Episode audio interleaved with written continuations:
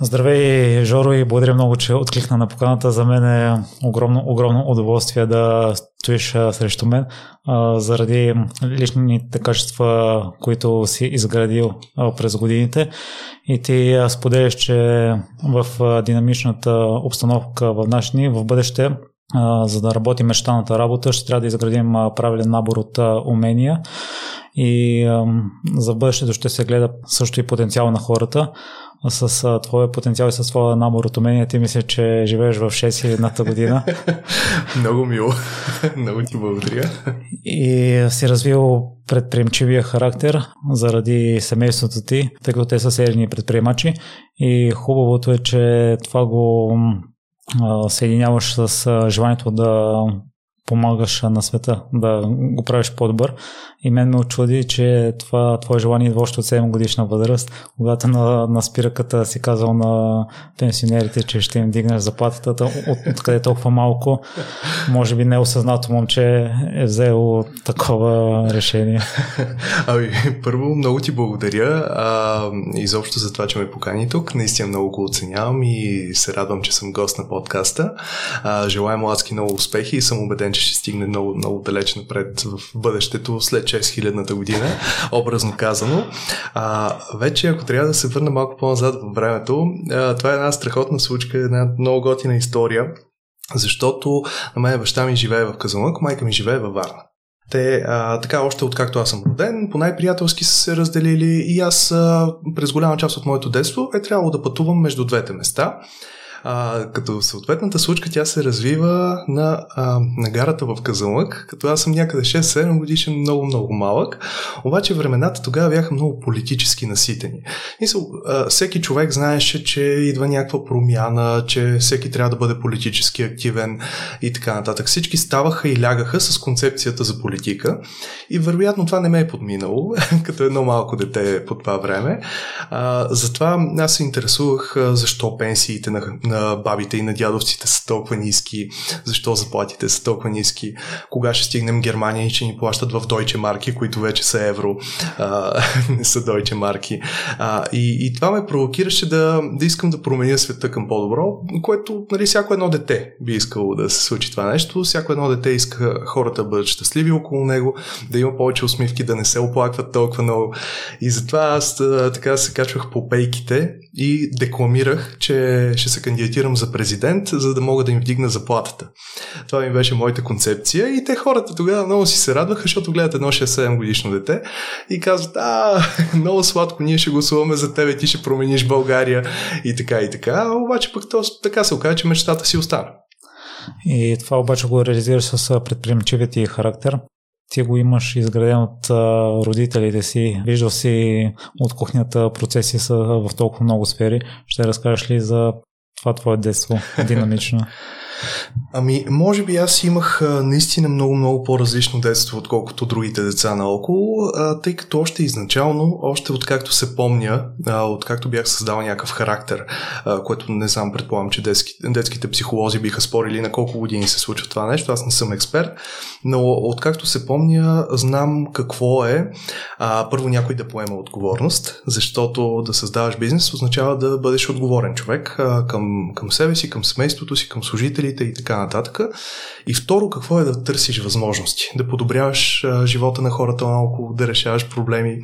Беше много интересно, защото още като бях много малък, а, първо, а, така вкъщи имаше, имаше корабна компания по това време.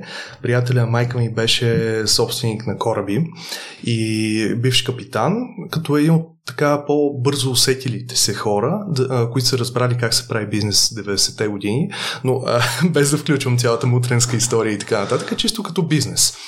И той като капитан е решил да инвестира и си е купил кораб. така с кредитите, с всичко, което а, принадлежи към едно толкова тежко решение. И нещата са тръгнали. Много бързо, много успешно. А, малко по-късно, съответно, направихме а, верига хотели, имахме ресторанти.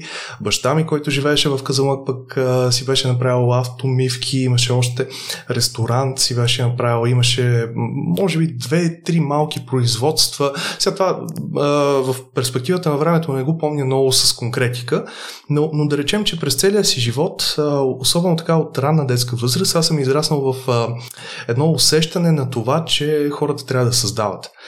Хората трябва да търсят възможности, да ги грабват, да рискуват, и, и това беше един коренно различен майндсет, коренно различен начин на мислене, отколкото повечето други деца.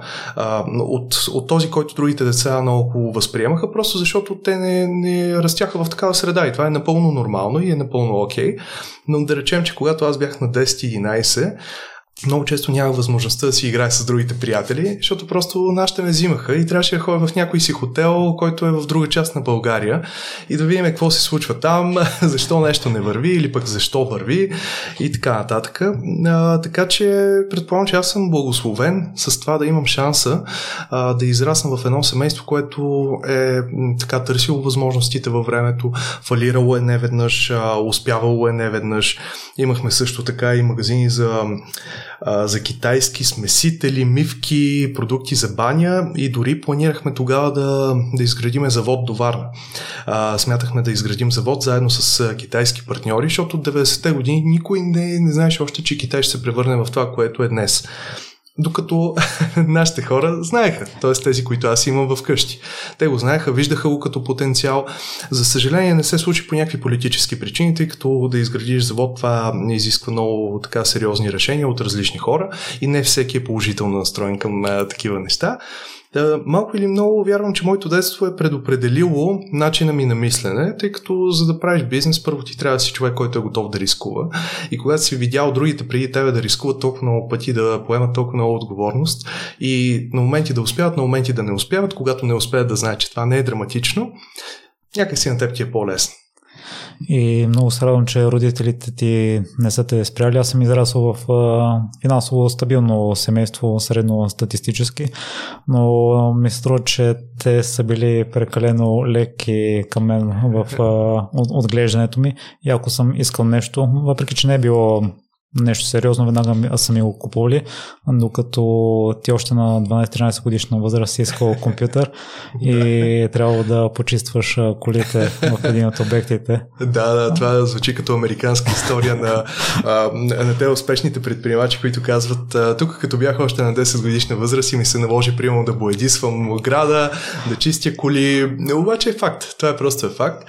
И то как, как се случи самата ситуация, всички мои приятели в училище училище играеха компютърни игри. И аз нямах обаче компютър, а нашите вярваха, че не е добро време на мен да ми се купува компютър. Но тъй като аз съм си решил нещо, а, искам да намеря вариантите това да се случи и когато някой ми е казал не, това не означава нищо за мене. Без значение баща, майка, чичо, лера, няма значение. Нека да си кажат не, аз ще си направя каквото трябва.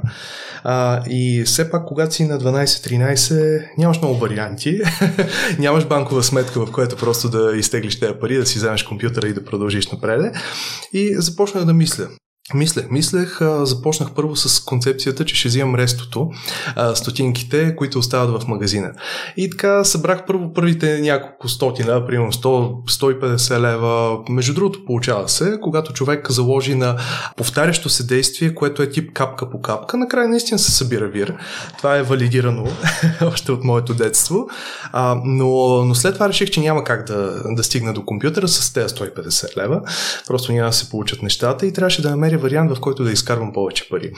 А, тогава отидох при тях и казах, бе, така и така, вие сте против това да си взема компютър, обаче ако аз си събера парите, ще бъдете ли окей? Okay? И мога ли да ползвам аз хотела ни, за да го направя това нещо? Те ми казаха, добре. С идеята, че очевидно искам да си рискувам, искам да си намеря пътя и дали, че няма да прави нищо незаконно и нищо лошо. И какво направих аз?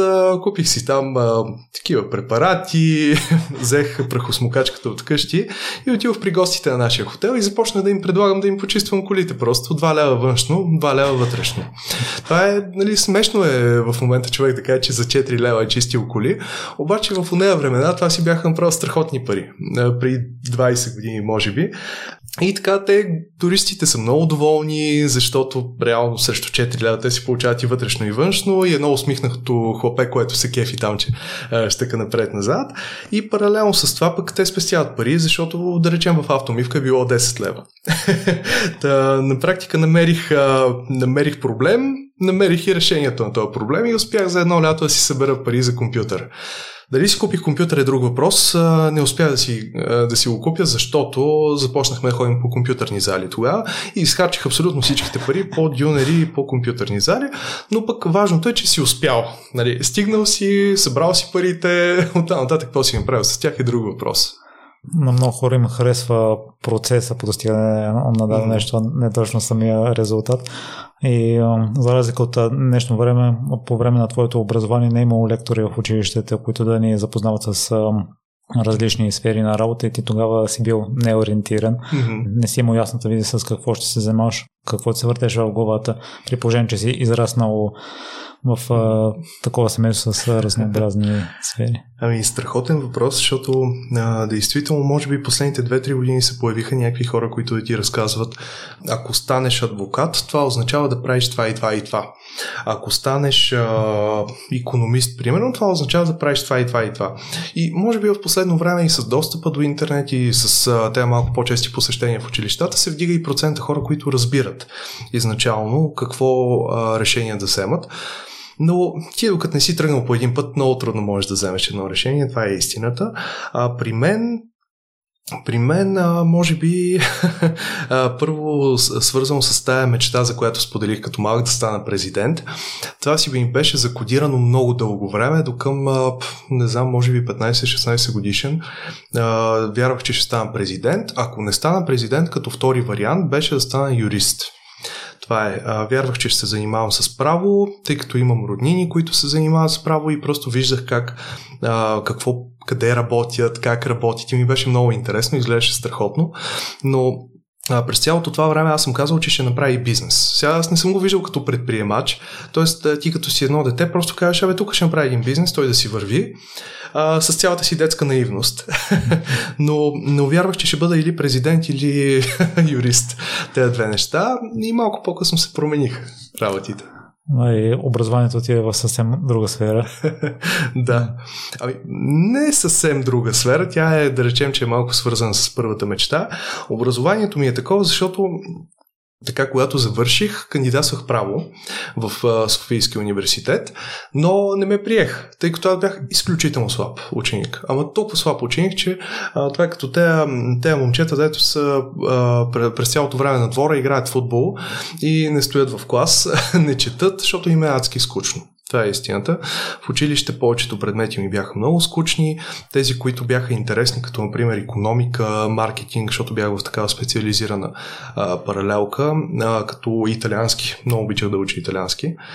Там бях адски добър, но математика, физика, там са ме оставили и на поправки, имах много ниски оценки. Въобще а, бях типичният пример на човек, който като му видиш оценките ще кажеш от него нищо няма стане. Това е. И вярвам, че причината е, че образователната ни система е такава. Тя, тя обича да слага лейбали върху хората, обича да ги а, штампова с това ти имаш такива оценки, ще станеш, ти имаш такива оценки, няма да станеш, примерно, което е много грешно, защото не изкарва целият потенциал от хората.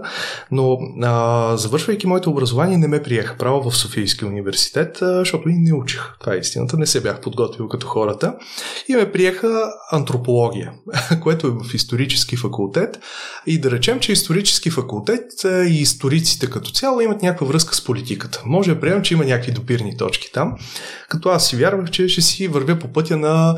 А, вече бях сменил малко фабулата, нямаше да бъда точно президент, ами може и дипломат, посланник някъде. А, много се възхищавах на хората, които могат да работят добре с думите, могат да управляват добре а, цялото слово излияние, ако мога така да се изразя. И, и така, записах антропология, паралелно с това записах и в Нов Български университет право. Изкарах един семестър право, разбрах, че това по никакъв начин не е за мен, а, няма никакъв шанс през живота си аз да работя, работя като юрист и прекратих с правото. Това беше един много, много такъв кратък флирт, който така завърши неуспешно за мене. Но след това се насочваш към европейска етнология. да. Ами тя антропологията и етнологията, те са много свързани неща. И до голяма степен Вярвайки, че ще се занимавам с международни организации, с а, това, че ще стана посланник и така нататък, а, продължих по линия на това да анализирам чисто някакви исторически процеси. Аз съм малко history nerd. А, много ме кеф историята, много обичам да чета неща свързани с историята, да влизам в голям детал и най-вече да анализирам процесите в историята. Е, това ми е голямо хоби. Та, така, учейки в исторически факултет, специализирах европейска етнология, а, започнах като главен редактор на Дружеството за ОНЕ в България и въобще бях в тези среди. Ние тогава като студенти направихме едни уникални неща за България по това време. Например, а, това е 2011-2010 година, някъде там може би. А, направихме един сайт, който да има изцяло така плурализъм и демокрация на коментарите. А, и студенти, само единствено студенти, пишеха коментари в този сайт. И пишеха статии, цели материали. Събрахме 15-16 човека, което не е малко. И за една година имахме 160 хиляди посещения, което за 2010 година е огромно. Инициирахме протест срещу акта. Това беше една законодателна промяна в контекста на, и, на САЩ, на Европа, на Южна Америка. Но те повечето хора, които слушат подкаста, няма да се сетят за това, защото е прекалено специфично. А, но мисълта ми е, че бях много как да кажа, обществено ангажиран. Много се занимавах с някакви такива каузи а, и адски много вярвах, че може да променим по този начин средата. И след това продължаваш по пътя към политиката, стигаш и до парламента. да, и това го има. Да. Това не е част от моята биография, на която залагам толкова много, защото хората асоциират парламента с с хората, които пращат там, буквално. аз, аз вярвах, че мога да бъда експерт, т.е. че мога да бъда един от тези хора, които наистина отиват да си вършат работата там и помагат България да има чисто име и България да, да бъде представена адекватно на едно световно ниво. А, като експерт бях част от а, регионалния секретариат за парламентарна координация на държавите в Юго-Источна Европа и последния да затвори вратата.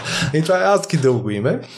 И ние се занимахме до голяма степен с а, самия процес на интеграция на Западните Балкани. Тоест аз никога не съм бил свързан с директно политически теми, а по-скоро на експертно ниво анализи за това какво може да се направи в сферата на туризма, така че всички държави от Балканите да, да имат по-тясна кооперация, да си съдействат, а, съответно да има повече такива инфраструктурни проекти, които да свързват региона и така нататък. И там изкарах малко по-малко от една година и това беше абсолютно последния ми досек с политиката, разочарован разочаровах се много. А, видях всъщност какво означава да има интриги от всякъде, хората да се борят буквално за всяко едно парче хляб в цялата работа, тъй като получих едно страхотно предложение тогава. Явно се бях справил добре и а, един страхотен човек, човек, който между другото ме инспирира страшно много по това време, професор Серджо Пяци. Той е а, професор и беше главен секретар на Парламентарната асамблея на Средиземноморието. Това е част от ООН, една такава организация адски интелигентен човек. От тези хора, дето просто като си отворят устата и ти става удоволствие да ги слушаш. Много ти е кеф, готино ти е, а, има шанс с него така да прекарам не малко време, ние така все още поддържаме контакт. И този човек ме покани да отида в а, тази асоциация, на която той е генерален секретар. Само, че а, тук на национално ниво ме спряха, защото казаха, че а, съм прекалено млад, за да вървя толкова бързо, да, да, да скачам по няколко стъпала нагоре като млад човек. И аз тогава се разочаровах адски много, защото ти като си а, нали, на 20 и няколко години, на 24-5 и си казваш, абе, той живот е пред мен, аз искам да правя всичко, кои са тези хора, че ще ме спират. Теглих една майна, напуснах и си казах, че повече никога няма да имам досък с политиката. Поне не и в а, такъв смисъл, че да работя за подобни, а, как да кажа, за администрацията, а, да бъда част от нея, да, да съдействам на политически партии или да имам някакъв контакт с такива. Просто това не е за мен. И Жор, това вече е момента, в който предполагам се насочваш към предприемачеството. Прочетох, че първият ти опит изпреварил си времето е, гостували сами и в миналото хора, които са имали чудесна бизнес идея, но е дошла прекалено рано. А ще разкажеш и за твоята за coworking пространствата? Ами да, тогава тогава, след като напуснах, аз реално не знаех какво да правя. Бях в една много странна ситуация, в която имам образование, което няма никаква връзка с света наоколо. Антропология, европейска етнология, въобще кой ти взима на работа с такава специалност. Нито разбираш от маркетинг, нито от бизнес, нито от економика, ни, нито от право. А, ти си някакъв човек, който може да анализира исторически процеси, което обаче никой не е готов да ти дава заплата за това. И аз а, се чуих точно с какво искам да се занимавам и в този момент осъзнах, че реално е, имам си някакви спестявания, имам някаква финансова възможност да тествам най-малкото. Си казах ми, майка ми баща ми и всички други са опитвали да правят бизнес, получило им се, а що пък и аз да не пробвам. И чудесно. А, попаднах на концепцията за споделените работни пространства, но това беше още 2014 и 2013 година, в смисъл преди доста дълго време. А, и аз знаех много добре, че това ще се наложи в България в един момент. Обаче не знаех как да го направя. Като всяко едно хлопе, което тръгва да прави нещо, а, имаш много мотивация, но нямаш никаква ясна представа как можеш да го постигнеш и а, не можеш правилно да разчетеш първо бюджета си, а, второ как ще докараш клиенти, трето какво точно да им предложиш. И нямах никаква представа. Затова а, това споделено работно пространство съществуваше няколко месеца. А, истината е, че беше голям провал за мен. Голям провал, аз много драматично го приех тогава, ма как така не се справих, ама защо не съм се справил, защото беше първия момент в живота ми до този етап, а, в който реално нещо се проваля. И първия сблъсък на човек, когато нещо не върви, е много тежък. много е гадно, но като всяко едно нещо и това си отминава и по-скоро си изличаш уроците. Урока, който аз излякох е, че е напълно окей човек да пробва, това е нещо а, важно. И другото е, че а, Значи мотивацията е нещо много важно, но ти трябва ти знание. трябва ти и малко опит. А, и с опита шанса се вдига нещата да се получат не за друго, а защото просто си преминал през такива ситуации, от които знаеш как да реагираш. Това е всичко. Не, не е нещо друго. А, реално и много мотивиран човек без опит може да го постигне, но ще му трябва по-дълго време. Аз чуха наскоро една сентенция, че не е провала спира хората страхът от провала и за да натрупаш нужния опит със сигурност трябва да тестваш различни неща, но пък за щастие следващия бизнес се оказал успешен и там си яхнал вълната а, с а, да. апартаментите отдавани под найем. А, така е, там, там беше наистина голям късмет. А, съгласявам се с тази сентенция, която току-що цитира ако човек го е страх, нали, има един лав, който ми го казаха преди много дълги години, ако те е страх от мечки, не отиваш в гората. Това е абсолютно същото нещо. Ако искаш да успееш, ако искаш да имаш живот, който а, средностатистическият човек наоколо няма, то тогава трябва да опиташ. А, малко или много. Та, след като провалих Coworking Space, гордо го казвам, че съм провалил първия бизнес, а, аз така известно време го преживявах, беше ми тежко, гадно. Известно време, т.е. един-два месеца да речем, съм си казал, е сега тук това не стана, аз не знам какво ще правя, каква ми е функцията на този свят, защото като всеки един млад човек и аз се чуя къде ми е функцията. Доскоро съм вярвал, че ще бъда президент, след това съм отрязал тотално всички мостове, свързани с политика, външна политика, такива неща. И първият ми опит за бизнес, опит неуспешен и сега не знаеш, ти си на нулата. Буквално нямаш представа на къде ще тръгнеш. В този момент, тъй като аз много обичам да пътувам, Airbnb а, беше станало много популярно в Западна Европа. В България вече всеки знае какво е Airbnb. Всеки знае какво е хотелски апартамент, да отидеш там като местен, но тогава имаше примерно в София и хиляда души, които изобщо бяха чували тази абревиатура Airbnb. И аз, тъй като обичам да пътувам, обичам, аз съм early adopter. В маркетинга има така, а, как да такъв термин. Early adopter е човек, който е готов да предприеме риск и да използва една услуга, която другите хора още не са използвали. Та в контекста на България аз съм си категоричен early adopter.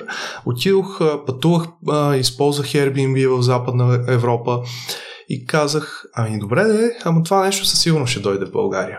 Просто тук а, залагам си главата, че няма как да сгреша този път. Което не, не го препоръчвам на никой да влиза в бизнес с тези думи, защото е голяма грешка. Обаче, а, сега малко по-различно е, тъй като в коворкинга аз няма, нямах никакъв бекграунд, не знаех кои компании ползват коворкинги, докато Airbnb де-факто е туристически бизнес. А ние сме имали и хотели в миналото, чисто семейни хотели такива вериги. А, аз съм ставал в пет и половина сутринта за режа краставици с закуска, да помагам на нашите, някакви и такива неща. И това ми е познато. Мисля, хоспиталити сектора ми е познат. И тогава а, така се бяха завъртяли нещата, че поради някакви как да кажа, здравословни семейни проблеми, се наложи аз да взимам решения за всичко, което притежаваме в семейен контекст. И аз взех някакви много радикални решения, така надявам се на никой 25 годишен да не му се налага да прави такива неща заради здравословни причини. Обаче в един момент ти казват, ето това са това са те имоти, с които разполагаме, прави каквото искаш, ти трябва да намериш начин това да оцелее. И аз, ми окей, нали, нямам никаква представа какво да правя. И предприех едни много, много рисковани действия. А, продадох няколко имота и купих други в София, в центъра на София и казах, ето тези имоти сега ще се дават като Airbnb с надежда.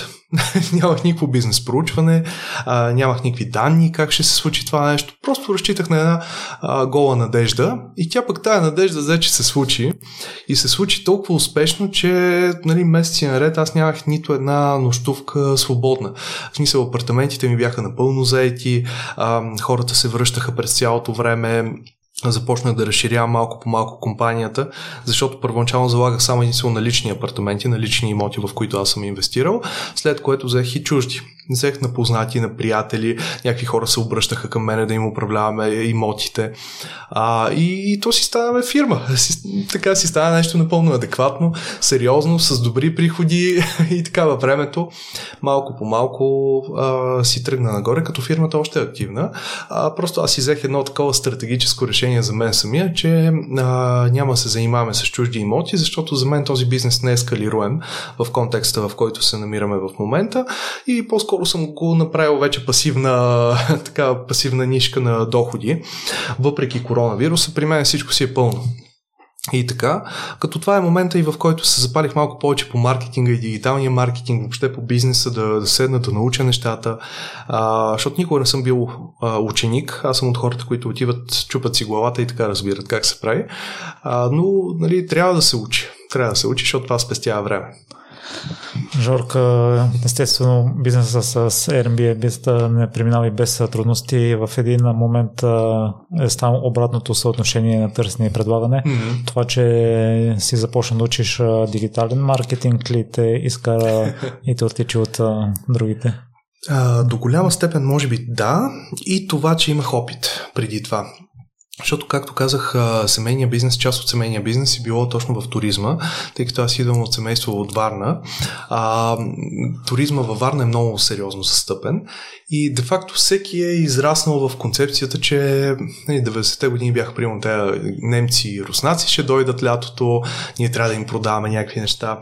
След това станаха англичани. Сега, честно казвам, не знам какви хора са, защото нямам голяма връзка и наблюдения там. А, но, но предполагам, че а, аз просто имах в кръвта си а, това нещо, което се нарича хоспиталити. Самия, самото ядро на думата хоспиталити е хо, а, е това, че ти си добронамерен, а, добър, че клиента е в центъра на твоите услуги. И ние обслужвахме нашите хора по начин, по който другите не го правиха. Тъй като в, в България а, имаше един момент, в който медиите започнаха да тръбят навсякъде, че това е начинът по който се изкарват адски много пари с Airbnb апартаменти и много хора влязоха в този бизнес, без да имат никаква представа как се ръководи туристически бизнес. Те си мислеха, че това е отключваш и заключваш една врата. Толкова. Приключваме. И поради този факт, всъщност, може би реномето на, на София като град малко започна да страда, а, тъй като всеки един бизнес а, има някакви основни правила. И когато хората, които изповядат този бизнес, хората, които, ги, а, които прилагат и предлагат този бизнес, не спазват тези основни правила, то тогава естествено всеки един а, сектор бива ударен. И може би това, което помогна да стендаутнем, това да, да бъдем по, по-успешни от другите, аз бих дал три фактора. Първо, дигиталния маркетинг. Това, че започна да уча, да се интересувам, а, да чета малко повече по темата, Второ, това беше факта, че имаме някакъв опит в сферата. И а, трето, това, че аз винаги се опитвам да изграждам общности. Тогава направихме една първата организация в България за собственици на Airbnb имоти. Събрахме се хора, които след това някои от тях направиха огромни компании, които управляват апартаменти и много се радвам, че по някакъв начин съм им съдействал за това. А, но създавайки тази общност, а, ти, ти се запознаваш с другите хора, започвате да си помагате. А, примерно единия като е напълно букнат, т.е. когато няма свободни стаи, апартаменти и така нататък, ще ти прати на теб, ти ще му пратиш на него след това.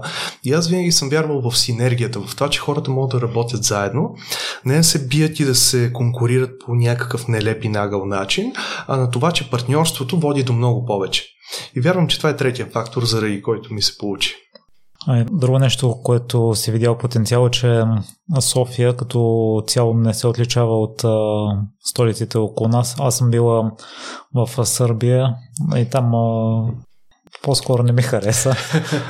А, бил съм и в Гърция, като там може би историческите наследства преобладават и в Турция, но там по-скоро по села и курорти, така че не мога да ги сравня.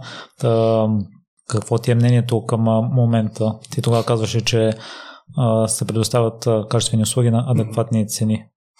А, мнението ми към момента за София конкретно като град. Да, и като туризъм. Като за... туризъм. И то в момента туризъм няма, по обясними причини, а, но според мен София има много голям потенциал. Има много голям потенциал от гледна точка на това, че е център на Балканите и нека да бъдем честни. А, никой няма да дойде в София за дълго време, защото София няма какво да предложи за повече от 3 дни. 3-4 дни. То, това мисля, че а, фидбека, обратната връзка, която съм чувал от повечето хора, които са отсядали в моите апартаменти. Но за тези 3-4 дни ние предлагаме как да кажа, много приятно градско усещане, тъй като човек може да миксира една хубава атмосфера на приятни ресторанти, дай Боже да оцелят ресторантите. Поне преди коронавирус ситуацията те бяха хубави, на адекватни цени, вече може би сме стигнали цените на Централна Европа и не сме толкова ценово как да кажа, изгодни за повечето туристи, които идват тук. Но в същото време има така интересни гледки, в Европейския съюз, на което е голям плюс и това ни прави доста по-лесни за достигане и доста по-лесни за отсядане тук. А, и плюсът е, че има Витуша, че има една планина. Защото ти като дойдеш пролета и колко столици на Балканите могат да се похвалят с това нещо, че а, на 5 км от летището имат а, входа на една планина. И директно се хващаш, а, хващаш там автобуса или такси или каквото и да е и тръгваш нагоре. Тя е много такава облагородена планина. Смисъл такъв, че не е дива, спокойно можеш да се разхождаш, да видиш едни хубави а, такива водопадчета. И това е много голям плюс. Но според мен а, потенциал на София беше достигнат а, като точка на лимит на растеж преди около 2-3 години, може би. А, това беше максимума, който може да достигнем от гледна точка на проценти растеж. Сега от тук нататък ще бъде, как да кажа, възстановяване след криза и а, някакъв устойчив растеж, който е стъпка по стъпка и ще залагаме малко повече на евентуално на, на бизнес пътуващите защото цените се вдигнаха, на моменти качеството падна, а, може би егото ни се вдигна много, че сме много важни, а това не е така. В един глобален контекст София е една малка-малка точица и тъй като няма и общинска и държавна политика за това да се а, облагородяват някои по-така при, приоритетни места, а, част от туристите идват заради храната, заради самия експириенс, да разгледат наоколо как има един фюжен между а, социалистическа архитектура, която е брутализма на Сталин а, в рамките на сградата на Министерски съвети на Народното събрание Имаме царска архитектура, дворците и така нататък. Имаме сега някакви много модернистични сгради и това им е интересно и го гледат. Но според мен не е скалируем потенциал към този момент. Но дигиталният маркетинг е скалируем и ти се насочваш към него и за щастие за нас, а сега ще се рад да ни разкажеш, си управлял проекти в двете, може би най, едни от най-разпознаваемите марки. Нека започнем първо с Google. Ами с Google, Google беше моето а, кръщене по линия на маркетинга и на дигиталния маркетинг като цяло. Обаче аз тук, за да бъда коректен към твоите слушатели, трябва да вметна, че аз почти никога не съм се занимавал директно с дигитален маркетинг. Аз винаги съм бил един от хората, които а, гледат цялостната картинка и не съм искал да бъда експерт конкретно по дигитален маркетинг, защото аз гледам бизнес процесите, а, гледам бизнес логиката, разходното перо, приходно перо и, и слагам дигиталния маркетинг в част от картинката. Тоест, това е едно парченце от пъзела, аз се опитвам да наредя цялата картинка. И така, избирайки ме като дигитален консултант на проекта Google Дигитален гараж за България, а, моята функция беше да да консултирам бизнеси как те могат да подобрят своето дигитално присъствие и то, това бяха всякакви бизнеси, от най-малките до най-големите, буквално. И аз като консултант всъщност имах една много тежка задача да вляза в контекста на бизнеса, да го разчувъркам отвътре, буквално да, да разбера нещата, които собствениците никога не казват. Защото всеки един собственик на бизнес излиза пред теб и ти казва, аз съм най-добрия, екипа ми е най-добрия, ние имаме най-уникалните приходи на света, никой не може да ни стигне стигне никога. И ти го питаш, добре, аз тогава за какво съм ви? Тоест, какъв проблем мога да ви реша? Той, ни не знаем за какво си, ти обаче ние да кажем, че сме най-добрите. И след това, ама и аз сега тук погледни това, и аз сега погледни това. И се оказва, че нали, всеки бизнес има проблеми. Това е най-нормалното нещо, най-естественото нещо на света. И като дигитални консултанти с колегите тогава имахме за цел да помогнем на дигиталната трансформация в цяла България. Буквално, да помогнем на хората да разберат какъв е процесът на това си създадат сайтове, как да достигнат до нови клиенти в онлайн пространството, как работят всички канали на дигиталния маркетинг, защото той, като кажеш дигитален маркетинг, това е нещо толкова общо вече. Той си има толкова много специализации, има си толкова много ниши, за всеки един бизнес работят коренно различни решения. И а, аз имах шанса, наистина много, много голям шанс, първо да, да вляза в голям детайл с а, десетки бизнеси за времето, в което бях там. И влизайки в този детайл, да, да им помогна те да стигнат до следващото ниво. А, защото бизнесът винаги е а, така изправен пред предизвикателства и това, че ти им помагаш на едно ниво, не означава, че на следващото ниво те пак няма да имат нужда от някаква помощ. И това е нормално. Като а, така с времето, след а, доста успешни презентации, лекции и така нататък, а, предвид, че самия проект беше много известен преди няколко години, а, се стигна и до момента, в който ми предложиха аз да бъда project manager на самия проект, а, да го управлявам за цяла България, да координирам екипите, и а, въобще да изграждам стратегическите партньорства там което беше огромно предизвикателство, признавам си. Да ръководиш най-големия проект на най-голямата компания за света в България а, си е нещо. нещо е и ти, а, като знаеш, че си дори под 30 годишен, нали, някакъв млад човек, който а, няма и толкова голям опит. Работният ми опит е бил колко 5-6 години до тогава. Не е да кажеш, че съм бил 15 години в индустрията, и аз много се притеснях, честно казано, но пък се получи много добре и стигнахме си KPI-те, постигнахме резултатите за това, за което, а, което трябваше да направим. А, все още се чуваме и срещаме с хора от екипа по това време и така. Георги, основният фокус ти беше оказа собствениците на бизнеса да го дигитализират. Те имат предприемчивия характер заложен вътре в себе си, но защо смяташ, че се стремат от това при положение, че тенденциите вървят на там? Ами, има един универсален факт и това е, че а, когато човек не разбира от нещо, а, той го отхвърля. Или него го е страх. Това са двете възможности. И, и тъй като а, ядрото на българския бизнес все още, това са по-традиционни бизнеси, които нямат а, как да кажа, те са били създадени преди 15 години, преди 20 години, хората вече са на 50-60 години. Те не разбират процесите на, на дигитализация. Но като установени лидери, т.е. като хора, които са взимали решения толкова дълго време и наистина са накарали някакви бизнеси да успеят, те не могат да излязат и да кажат аз не разбирам. Никой не очаква от лидерите да, да казват аз не мога, аз не знам, аз не разбирам. Ти винаги трябва да имаш някакво решение. Дори и да не знаеш как да реагираш в тази ситуация, винаги трябва да излезеш някакво решение. Затова, как да кажа, на тях самите им е много трудно да първо да те извикат като консултант, да кажат, нали, ние знаем, че не знаем. а, това е много, много тежък момент за тях. И втория момент е, че част от тях просто не искат да преминат през тази бариера и, и трябва да го отхвърлят. Те си казват, ами то традиционното си работи, ние си имаме тук един билборд, имаме си клиентите, всичко си върви напред. И ти като им кажеш, добре, вие го имате това нещо, обаче а, как ви вървят приходите сравнено с последните години, така ми имаме спад с 10%, спад с 15% и като им покажеш данните, че тях конкурентна фирма, която вече е в дигиталните канали, има ръстове примерно с 10%, това означава, че те са им откраднали клиентите.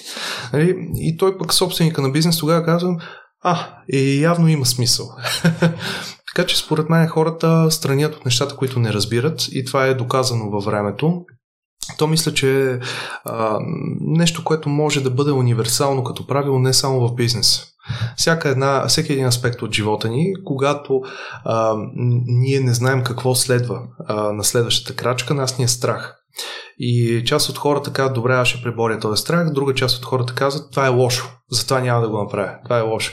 А, има хора, които ги е страх да се мурнат в морето на дълбоко, има страх, които, а, има хора, които ги така обиждат някакви по-различни хора в обществото, а, просто защото не ги разбират и така.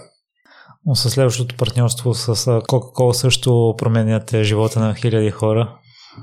А, и да, а, там, за да дам малко контекст, нали, като Project Manager на Google Дигитален гараж, а, към края на проекта получих едно много интересно предложение от Софтуни да, да стана директор бизнес развитие там и да отговарям за ключовите партньорски отношения на организацията. А, за хората, които не знаят, Софтуни е най-голямата образователна организация в България. Тя е частна организация, но буквално успя промени живота на вече над 200 000 души. Тоест това е огромно по мащаби място. Огромно. И като а, човек, който образова хората изначално, защото функцията на един консултант е да образова дадени хора, да им помага, за мен беше много-много положително като развой на ситуацията. А, и приех. Реших да стана наистина директор бизнес развитие на Софтуни. А, и тя тогава историята се разви още по-главоломно защото а, застанах начало на всички ключови партньорства с целия софтуерен сектор а, и с всички най-големи компании в България. Това е голямо предизвикателство, защото пак си казах, аз нямам опит на такава длъжност, аз не знам сега как да се случат нещата, след което вътрешния ми глас казва, ми ти нямаш, ама то кой е имал като е започнал, проби си късмета, ще видиш какво ще стане. И така. А, получиха се много успешно нещата. Наистина съм горд, защото вярвам, че по някакъв начин успях да помогна на софтуни да стигне следващото ниво в своите корпоративни партньорства. А, създадохме една жестока стабилност и бетонирахме мястото като лидер в а, сферата на образованието и помогнахме на стотици хора си намерят работа след това в софтуерния сектор, а, което е много яко, защото когато получаваш след това съобщения от хората, те ти казват, ами наистина благодарим, че ни помогнахте, беше много смислено. Просто това те зарежда адски много. А, и като част от партньорствата, които аз правех, всъщност се появи, как да кажа, една обща нужда, която успяхме да я посрещнем и двете страни с Кока-Кола. това беше едно партньорство, което стана много естествено. Има партньорства на този свят, които им трябва половин година, една година. Ама нещо не се получава, ама нещо не, не можете да изчистите детайлите, ама нещо се забавя. С Кока-Кола просто стана, стана като штрак с пръсти.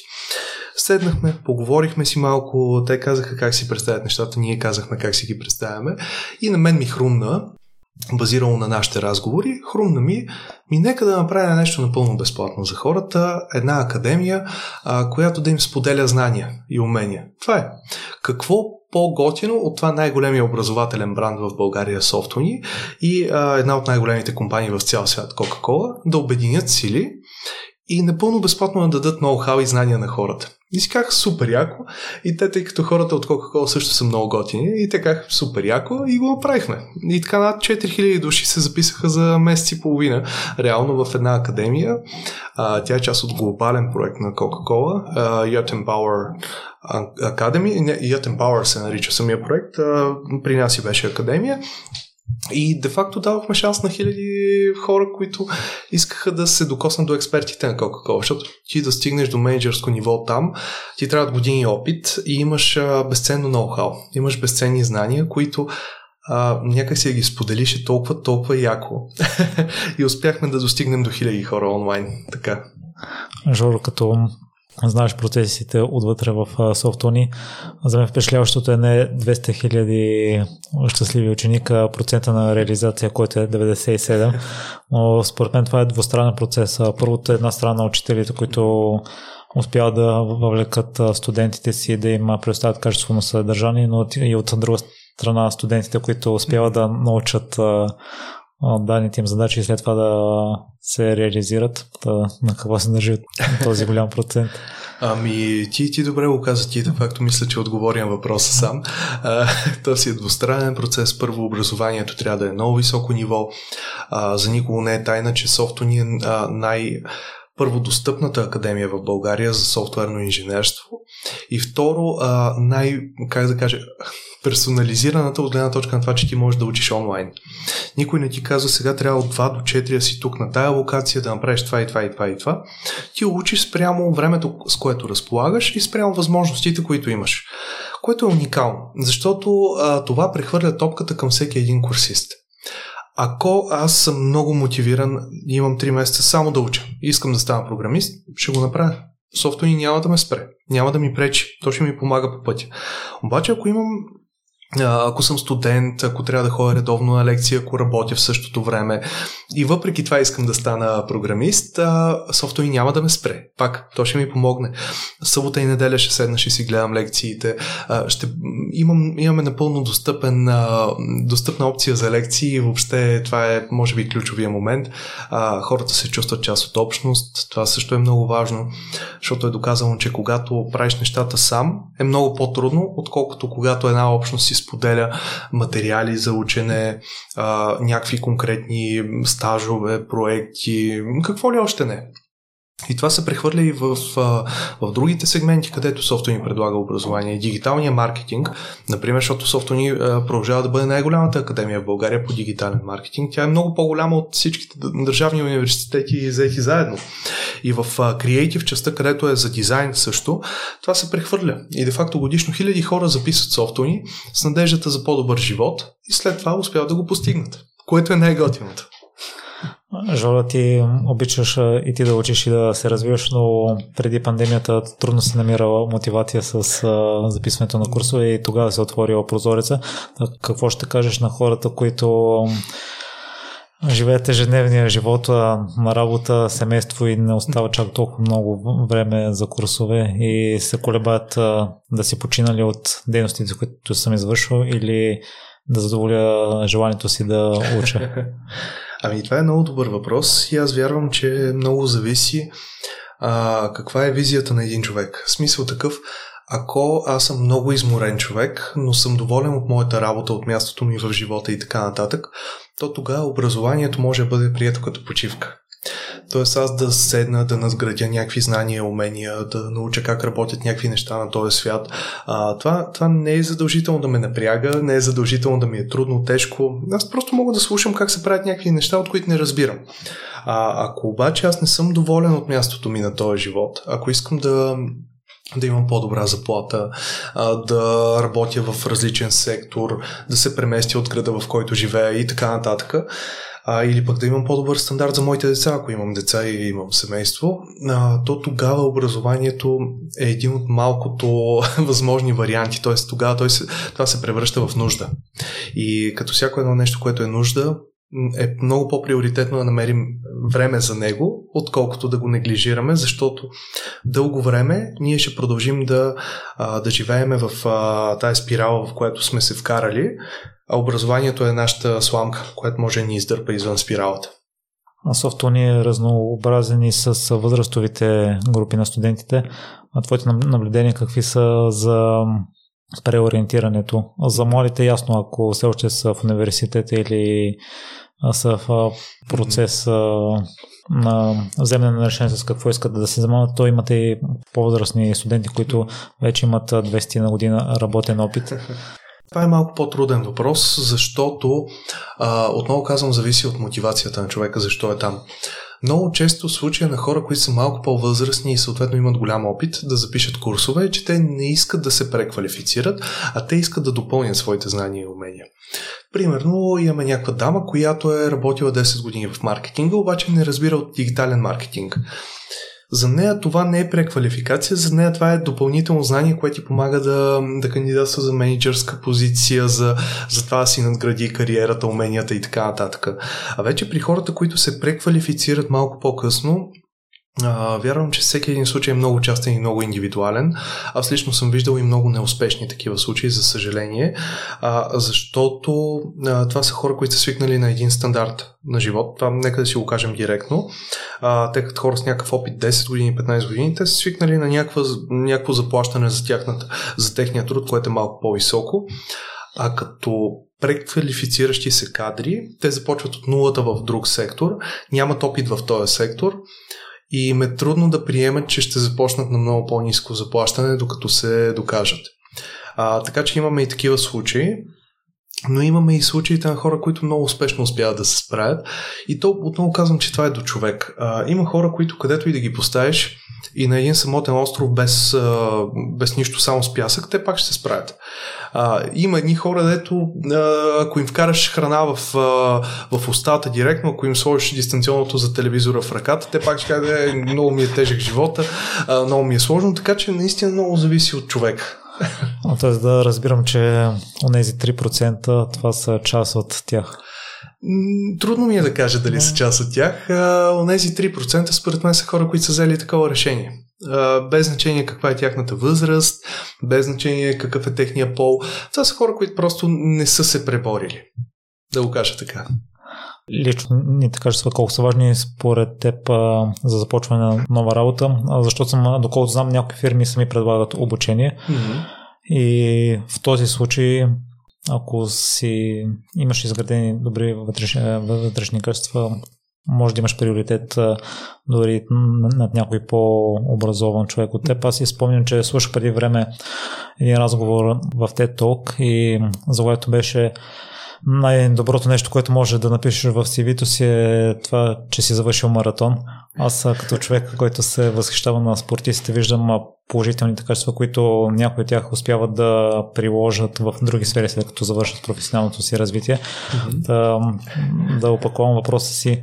Добрите личностни качества понякога могат ли да натежат над по-доброто образование на конкурента ни? ами, това също е един много добър въпрос. Според мен много зависи от сферата. Много зависи от сферата, но а, вероятно би било валидно правилото, че а, ако ние имаме добре изградена хигиена на работа, ако ние сме коректни хора, ако имаме поглед върху цялостната картинка, ако имаме мотивация, добри сме на работното си място, то шанса да, да бъдем по-успешни от конкурентите ни е много по-висок. Така че да, личните качества имат много голямо значение. А, виждал съм хора, които имат страхотен стаж, а, страхотен опит, страхотни знания, но не ги взимат. Защо? Защото обичат а, да правят интриги, примерно, защото не са положителни за останалите служители в една компания, а, защото имат прекалено много изисквания към работодателя, не знаят как да се държат с него. Тоест, личните качества са много, много водещи и много ми хареса този въпрос, който ми зададе, защото много често и аз съм си задавал въпроса. А, сега, по-мотивиран човек с по-малко опит или човек с повече опит и а, който просто вече му е малко все едно, все тая му е не е толкова мотивиран. И в момента, в който отворих консултантската си компания, преди колко, може би, няма и половин година дори, те нещата тръгнаха толкова бързо и имаме толкова много клиенти, че веднага ми се наложи да наемам хора. Бях изправен точно пред а, същия този казус, пред който много работодатели са били във времето. И мога да ти кажа, че еднозначен отговор няма. Много зависи от позицията, много зависи от типа работа. А, доколкото говорим за програмисти, винаги трябва да има някой по-опитен човек, за да може да провери нещата, които по-младите правят. А, доколкото говорим за маркетинг, а, до някаква степен е по-различно, защото в маркетинга първо трябва да, да знаеш как работят основните канали и след това трябва да имаш някакъв усет, трябва да имаш някакъв поглед, да си чел, да имаш обща култура, да въобще да, да виждаш някаква конкретна призма в живота, която която другите хора не виждат. Така че зависи и, и аз успях да балансирам нещата и да работя едновременно с много-много опитни хора, с които обаче ние резонираме на едно и също ниво и се разбираме добре. А, и с хора, които са по-скоро мотивирани, но без опит и в момента аз се опитвам да ги развивам. Аз инвестирам в тях. А, време, нали, това е чисто моята корпоративна политика. Аз а, плащам за част от тяхното обучение. Паралелно с това, защото вярвам, че всеки един човек трябва да може да продължи напред. А, така че много зависи от позицията. Сега, ако, ако ти трябва оперативен директор, трудно ще назначиш студент. Не, защото студента няма да има знанията и уменията, просто защото той няма погледа, който е нужен, за да бъде оперативен директор, примерно на някоя компания с 50 души персонал. Няма как да стане. Вероятно този студент след 3-4 години ще бъде добър за тая позиция, ако му се даде шанса. Но има си места, където всичко си върви и с опита. Георги, освен на консултантската ти компания наскоро отвори финансова академия и там целта ви е да научите хората да разберат фундаментите за управлението на личните си финанси. От това, което сте видели и от твой опит, кое мислиш, че е най-честата грешка, която хората не разбират за управлението на финансите си? Ами, първо, казвам ти мотивацията защо създадох този проект. А, това беше март месец миналата година, 2020. Тогава, виждайки какво се случва в коронавирус ситуацията, как всичко масово затваря, си казах, боже, тук ще дойде някаква економическа криза. И българина, а, за съжаление, все още няма достатъчно финансови познания за това как да бъде глобален участник на глобалните пазари. Тоест, а, българите не знаят как да си купят акции, българите не знаят дори как се преминава през процеса на закупуване на един имот. Тоест, те гледат цена 100 000 евро. Примерно и си казват, окей, трябва да извадя 100 000 евро и то имот е при мене, ама то не е така. Трябва ти комисионна към брокер, трябва ти нотариус, трябва ти а, към агенция по вписвания, допълнителни такси, данъци, още какво ли не. И то се оказа, че не е 100 000 евро, ами стават 110 000 евро и след това хората стоят и се чувъркат по главата и се чуят, ама защо толкова излезе. И си казах, че ще стане лошо, а, след което си задавах просто посоката на, на мисли, защото аз работа си имах тогава а, и работа винаги съм имал, обаче човек трябва и да помага на другите, трябва да има и някаква по-голяма цел, трябва да има някаква мисия. И затова моята мисия, а, която възприех, е, че както софто ни дава достъпно образование, дава достъпно знание на много ниски цени, много масово, много така възможност за повече хора да достигнат до него, а, така искам да създам образователен проект, който пък дава шанса на хората да, да разберат как работи економиката, как работят инвестициите, как ние може да умножаваме нашите пари, без да бъдем финансови консултанти. А, това са друг тип фирми. Ние чисто образоваме хората. Ние даваме информацията, кое как работи, за да може след това тези хора да си а, вземат информирано решение, адекватно решение и и нали, успеха просто беше брутален. Ние за месец и половина успяхме да съберем над 1300 души, които записаха в начало програмите ни. Така че а, хората се интересуват от тези теми, те искат да учат, искат да разберат. А, просто в България нямаше едно място, което да събере темите на едно място и аз си казах ми, време е да се случи. И коя е най-често най-голямото нещо, което не разбират за финансите си? Ами, това е много труден въпрос. А, може би все още нямаме психиката нямаме психологията за това да бъдем инвеститори. Това, това бих дал аз като отговор. Какво имам предвид? Ти 2 лева да си вкарал в някаква акция, ти вече се чувстваш горд, ти се чувстваш малко по-свободен дори. А, ти вече знаеш, че имаш тези 2 лева ще ти донесат 5 стотинки след една година, примерно, това не е нищо, но ти знаеш, че имаш извън трудовия си договор някакъв приход, който идва от друго място, където ти си вложил парите и където ти си ги следиш. Тоест, това е една независимост, един начин на мислене, който ние трябва да възпитаваме във времето. Българина е наемен работник. Все още това е абсолютно валидно. голям, голям процент от българите разчитат а, изцяло единствено на трудовата си заплата. Повечето от тях нямат спестявания или имат много малки спестявания и те нямат а, никакви альтернативни източници на доход извън това, което им се превежда всеки месец по банковата сметка. И какво се случва в момента, в който утре някой спира кранчето, някой те уволнява, случва се една много гадна економическа криза, а, да приемем сега, че примерно коронавируса остане още 5 години и удари още повече сектори, стане по, по-тежък от чисто здравословна гледна точка, то тогава много бизнеси ще фалират, много хора ще останат без работа. И какво правят хората, които разчитат на, от заплата на заплата, които живеят по този начин? А, бих казал, че това е най- най-големия минус, че хората нямат такава финансова култура, за да виждат бъдещето и как те да си го подсигурят. И това е моята цел. Аз искам просто да го променя. Жорке, от а, всички сфери на предприемачеството, които си минал, ако изключим това да помагаш на другите и да променяш света към по-добро, коя ти е любимата част? любимата част да бъдеш предприемач? Да. Ами, а те хората около мен много ме базикат а, по линия на това нещо, че аз много се паля за някаква идея, просто виждам бъдещето а, и знам, че след две години ще се случи нещо и аз мога да го хвана това нещо. Както се случи с колоркинга, но не го хванах, както се случи с Airbnb, както сега а, така поемаме едни процеси на дигитална трансформация, които в България още не са толкова познати и затова много клиенти се обръщат към нас. А, както и финансовата академия, тя нямаше альтернатива, като тръгнахме да правим този проект. Може би това, което най-много обичам, е да, да получа някаква картинка за бъдещето и какво ще се случи след някакво време. И да се опитам да начертая пътя до това как ще го постигнем и да тръгна да градя нещата от нулата. А, това е нещото, което наистина много ме пали, защото много пъти съм започвал от нулата, изграждал съм някакви неща и не съм човека, който обича състоянието на комфорт, на спокойствие. А, дори, вероятно, част от моите бизнеси аз бих ги продал или пък бих ги а, оставил във времето да си изкарват някакви пари, за да инвестирам в още други. Това е и моята дългосрочна визия за нещата, тъй като аз участвам като партньор на още а, така доста места. И много, много обичам а, това усещане да хванеш нещо, което не съществува и да го превърнеш в фактор. Е, това ми е любимото нещо.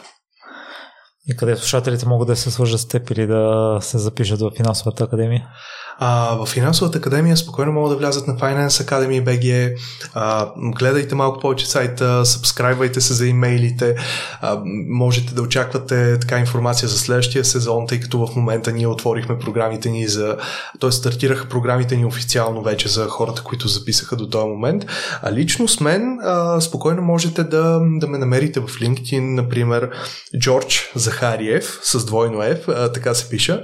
Защо? Сега знам, че има много хора, които казват, ама ти си кажеш Георги, а, защо си Джордж?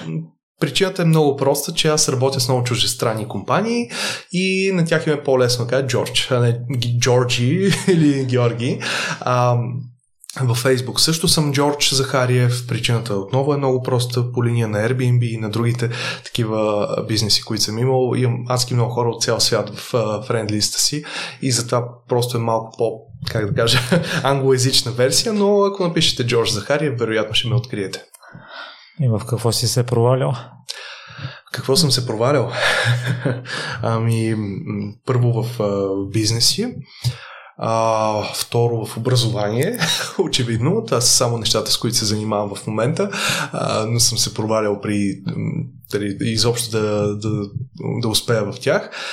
В какво друго съм се провалял? А, това е много интересен въпрос, много добър. Вероятно в много неща съм се провалял, защото той проваля си е част от ежедневието на човек.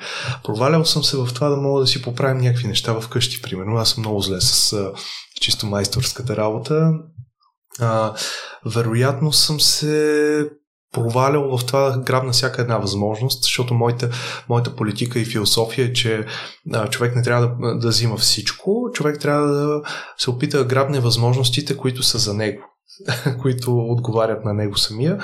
И във времето съм отказвал да вляза в много такива интересни проекти, които а, със сигурност а, как да кажа, във времето са пораснали, някои хора станаха милионери по такива проекти, на които аз изначално чисто на, на принципно ниво съм казал не, защото съм знаел, че аз не мога да, да им съдействам достатъчно.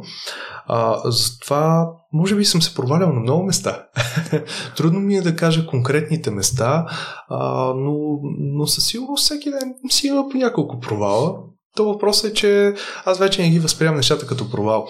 В един момент всичко ти се миксира като а, може би и това е, това е една от, а, едно от проклятията на това да имаш успешни бизнеси, е, че а, ти не можеш да се наслаждаваш на победите, защото те са толкова често, че а, спират да имат значение за теб.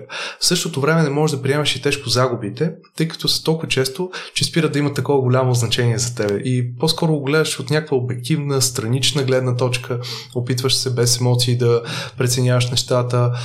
А, та, вероятно има такива провали. А, мисля, че последно се бях провалил а, чисто нали, по, по-така голям провал от гледна точка на... А, имах, имах едно момиче в моя екип, преди време сега няма да казвам коя компания, в кой екип, точно за да не конкретизирам нали, с хора.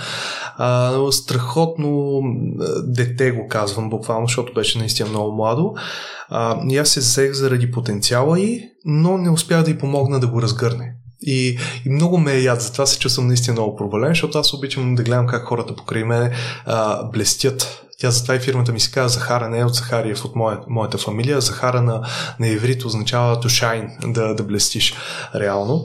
И а, не се справих, просто не успях да намеря пътя към това да изкарам най-доброто от нея и пътищата ни се разминаха. А пък аз наистина много вярвам, че във всеки човек има нещо много добро и ако подходиш по правилен начин, ще успееш да го изкараш. Но не винаги успяваме. Така че провала е навсякъде и той дори носи някакво удоволствие, като се провалиш и си кажеш, абе, добре, сега не се справиха, но следващия път ще успее. А с какво се гордееш най-много? Пак труден въпрос. Ами, вероятно с най-базисните неща, с които всеки човек се гордее. А, при мен няма голяма разлика. Първо това, че а, нали, хората около мен са щастливи, добре са, имаме някакви много здравословни отношения, защото много често успеха в професионалния живот идва за сметка на личния. Аз а, така спокойно мога да заявя, че съм успял да ги балансирам нещата и нали, хората в личния ми живот са щастливи, доволни и си поддържаме отношенията както трябва. Това е едно на ръка. Другото нещо е, че де-факто за, за то кратък житейски път, който имам, а, съм помогнал на хиляди хора да си променят живота. Не като мотиватор, не като Юли Тонкин, а като чисто възможност за професионална реализация. Създавайки партньорствата, които съм създал в софтуни, съм създал стотици възможности пред тези хора да, да започнат кариерния си път. А, сега, създавайки финансовата академия, де-факто даваме шанс на някои хора да подобрят стандарта си на живот. А, като такъв дигитален консултант на, на, на Google съм а, дал възможност на много хора да си подобрят бизнеса, което означава нови работни места, което означава развитие на хората, които работят при тях. А, така че има много-много неща, които са поводи на гордост и те малко избледняват с времето, защото човек като е в своето ежедневие и забравя, че те са важни. Обаче след това, като погледнеш назад във времето и си кажеш, е, как стана това нещо, аз направо не мога да повярвам колко добре се е получило. И ти става готино, а, защото сме така излизали и аз и партньорите ми и хората, с които работя и близките ми хора, сме излизали от много тежки ситуации, но пък готиното е, че тежката ситуация е тежка докато си в нея, обаче деня в който я преодолееш, вече забравяш за нея. И някакси това си е просто някаква част от живота, някакъв опит а, и продължаваш напред. Така че съм горд с това, че съм тук в момента. А, горд съм с успеха на част от проектите, горд съм с това, че съм изградил една страхотна среда от хора около мен, които са подкрепящи, а, които вярват в а, това, че хората могат да бъдат по-добри и дават първо много работа на много, много, много на стотици хора наоколо и се държат добре с тях. Изключително благодарности за отделеното време, Георги. Се радвам, че точно ти имаш такова влияние върху голяма част от българската общност. Много ти благодаря и аз желая много голям успех на подкаста и съм сигурен, че след една година, ако ме поканиш, вече ще, ще бъда и на друг език с много други хора като аудитория и така. Благодаря много. И аз ти благодаря.